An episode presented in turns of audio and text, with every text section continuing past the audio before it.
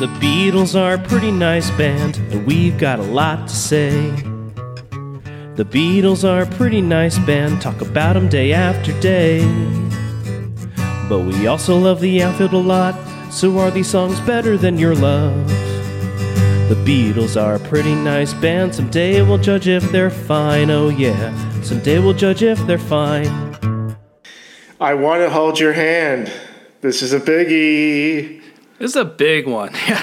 I mean, every yeah. time I hear this song begin, my mind goes to the Beatles One commercial that was run like every commercial break on Nickelodeon. I don't. Maybe I'm showing my age, but Jesus, it just immediately jumps to my head. I think that commercial was everywhere, and uh, it worked. Yeah, I owned It it. went to number one. Yeah. Yeah, so did I. On CD, Oh, CDs. Yes, yes. Good old CDs. compact disc. They still release it to this day. Um, in th- th- there's a brand new format that they released in like last year. Like is it like a micro SD? Yes. Google it. Yeah, but uh, I mean, real fans stayed by the albums. You know, Oh, I, I oh. remember I, uh, yeah, I bought Revolver on CD at Virgin Megastore on Union Square. It is, of course, no longer there. Mm-hmm. And the the clerk, uh, literally like in a cartoon, did a double take. he couldn't believe that I, a young lad, was buying Revolver, but I was. Yeah. And I'm like, this is a weird album. I'm never going to get into this. And that changed. When was the last time you really like bought a brand new CD? Oh, too long. Not too long. Um, I buy vinyl now if I buy any Same. record. We're going backwards, my friend. Yes. Can't wait to start buying uh, 78s again. Yeah. Um, I can't imagine this song not existing in the universe. Uh, it epitomizes what the Beatles were all about. It's the most pure, unadulterated Fab Four goodness. It's like as close as you get to the uh, to a perfect song so far, and like to your point, it's basically the thesis of the early Beatles catalog. These four cute mop top Brits just want to come by over your house, and they just want to hold your hand. It's a standard for a reason. Only one hand, not even both. I mean, come on. Let them do it. Yes. Uh, and I got, you know, I, I, you know, I listened to it for the maybe four thousandth time. that might be under underestimating that one. And I heard George's guitar really added to things, you know, especially the intro and, you know, do do do do do. You know, that was cool. you know the beauty of these things being reissued uh, like a ton of times over the years and, and most recently the one collection that we referenced uh, which was just recently released in dolby atmos uh, you hear brand new things and you, you get a new perspective to these songs that you just haven't heard before in the universe What's a Dolby Atmos? Dolby Atmos is a it's a format where um, it's kind of like an immersive audio experience. So if you are a subscriber to Apple Music and you have AirPods, basically what it does is you can uh, if you if you have the certain technology, I guess, or like the newer versions of things and the the newer phones, you can listen to the music and turn your head and hear the music turn like it's like you're being surrounded by the Beatles like you're kind of in the room. It works better with certain things. Like I used it to listen to the new Japanese breakfast record and I thought it sounded horrendous. But I liked how one sounded. It was you know it kind of opened things up a little bit for example. But it's it's kind of gimmicky um as I think I mean this is a hot take. I think 5.1 uh, surround sound is so gimmicky and I just don't like it. I think stereo is perfectly fine for most applications, but that's just me. Um, hot take of the day, I guess. But Have you read uh, the um, her book, Japanese Breakfast? Crying in H Mart, I own two copies of that book and have not read it yet. I own zero copies of that book. I, I borrowed it from the library, Nice. and I've read it. Is it good? It is it is very good. Yeah. Yeah. Um, this song, I Want to Hold Your Hand, was not written by Japanese Breakfast. I'm blanking on her name. Michelle Zauner. That's right. Uh, the song was written by John and Paul in the basement of Jane Asher's parents' house in Wimpole Street, London. They're going to write a lot of songs at Jane Asher's parents' place because Paul and Jane dated for years. Um, John described the, uh, it as eyeball to eyeball with Paul.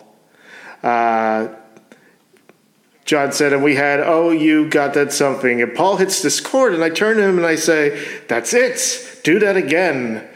Uh, and people to this day argue over which chord that John was referring to when he told that story. Um, this song was at the behest of Brian Epstein, who wanted the American market in mind. They were really trying to get a number one in the United States. From Me to You was flopped. She Loves You flopped in the U.S. It wasn't until I Want to Hold Your Hand, you know? Um, this was amazing that in the UK. The song was a single that came out a week after with the Beatles. like, like, okay, you don't like albums? Boom, have a single. Like that's it's crazy. Um, this was the first song the Beatles recorded with four track technology. Before that, they were only using two tracks. Hashtag Beatles did it. I mean, only two tracks. Just it's it's crazy to think about. You know, they're able to do a lot, obviously, because they're summing. I mean, we're talk we've talked about Dolby Atmos today, so I guess we're having audio tech talk. But uh, you could do so much with mono because you know you're you're summing everything, you're mixing everything to just one source, and it's it's amazing. I can only imagine what it was like to to have suddenly double the capacity to do what you I wanted. that must have been crazy back in the day. A hundred percent increase, absolutely. I mean, we're using two tracks of audio right now. This is all the Beatles had to record most of the songs. Crazy. Beatles did it. Beatles did it. Mm-hmm. The recording was completed in 17 takes. They spent some time rehearsing before the tapes were rolling. Um, in take two, they hushed the vocal line "and when I touch you," which sounds creepy. That that's probably why. And when I touch you, like that would be not great. And you'll take be happy four, inside. Ooh, I shudder. I shudder. Take four had Paul introduced the not uncommon 1963 Beatle H into words, shade at something, which he did on a Taste of Honey cover. Apparently, it's supposed to ensure that you don't have a sibilant S if you add the H. Yeah. Um, but fortunately, he did not uh, end up doing that, uh, thankfully. Capitol had intended to issue I Want to Hold Your Hand in early 1964 to coincide with the Beatles' first appearance on The Ed Sullivan Show. However, the release date was brought forward due to ecstatic reactions from radio listeners.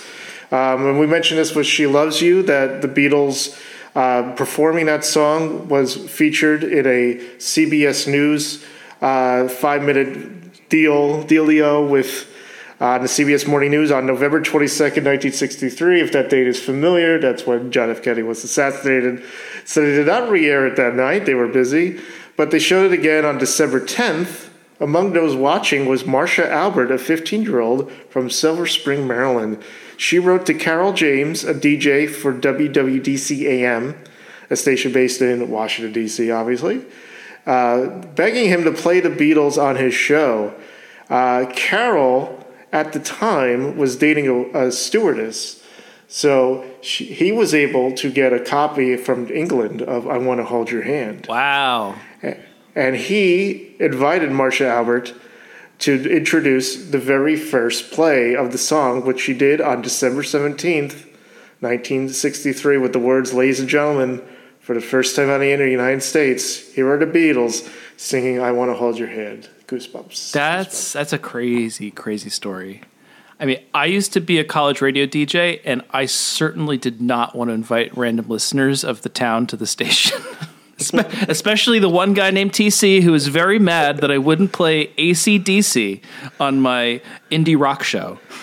And call, mm. yes. Didn't uh, I mean? Surely there must have been a ACDC cover by an indie artist or something. You could have appeased TC. You know, Was it Terry Collins? Wait, yeah, right. Terry Collins from whatever street. No, I, I was uh, I was fine with, with TC until he stepped he kept harassing me about it and then called me uh, called me some uh, some slurs and I was like I think uh, I think we're done here. Oh boy, I'm gonna keep playing Radiohead. Okay, sorry. a full blast. The song was a huge hit for listeners and was picked up by DJs in Chicago and St. Louis. Although Capitol at first threatened to seek a court order banning its airplay, they decided to rush release it instead. It was released on December 26, 1963. 750,000 copies were sold in the first three days. wow. Uh, The single began its 15 week chart run on January 18, 1964, and reached number one on February 1st. The Beatles were in Paris at the time.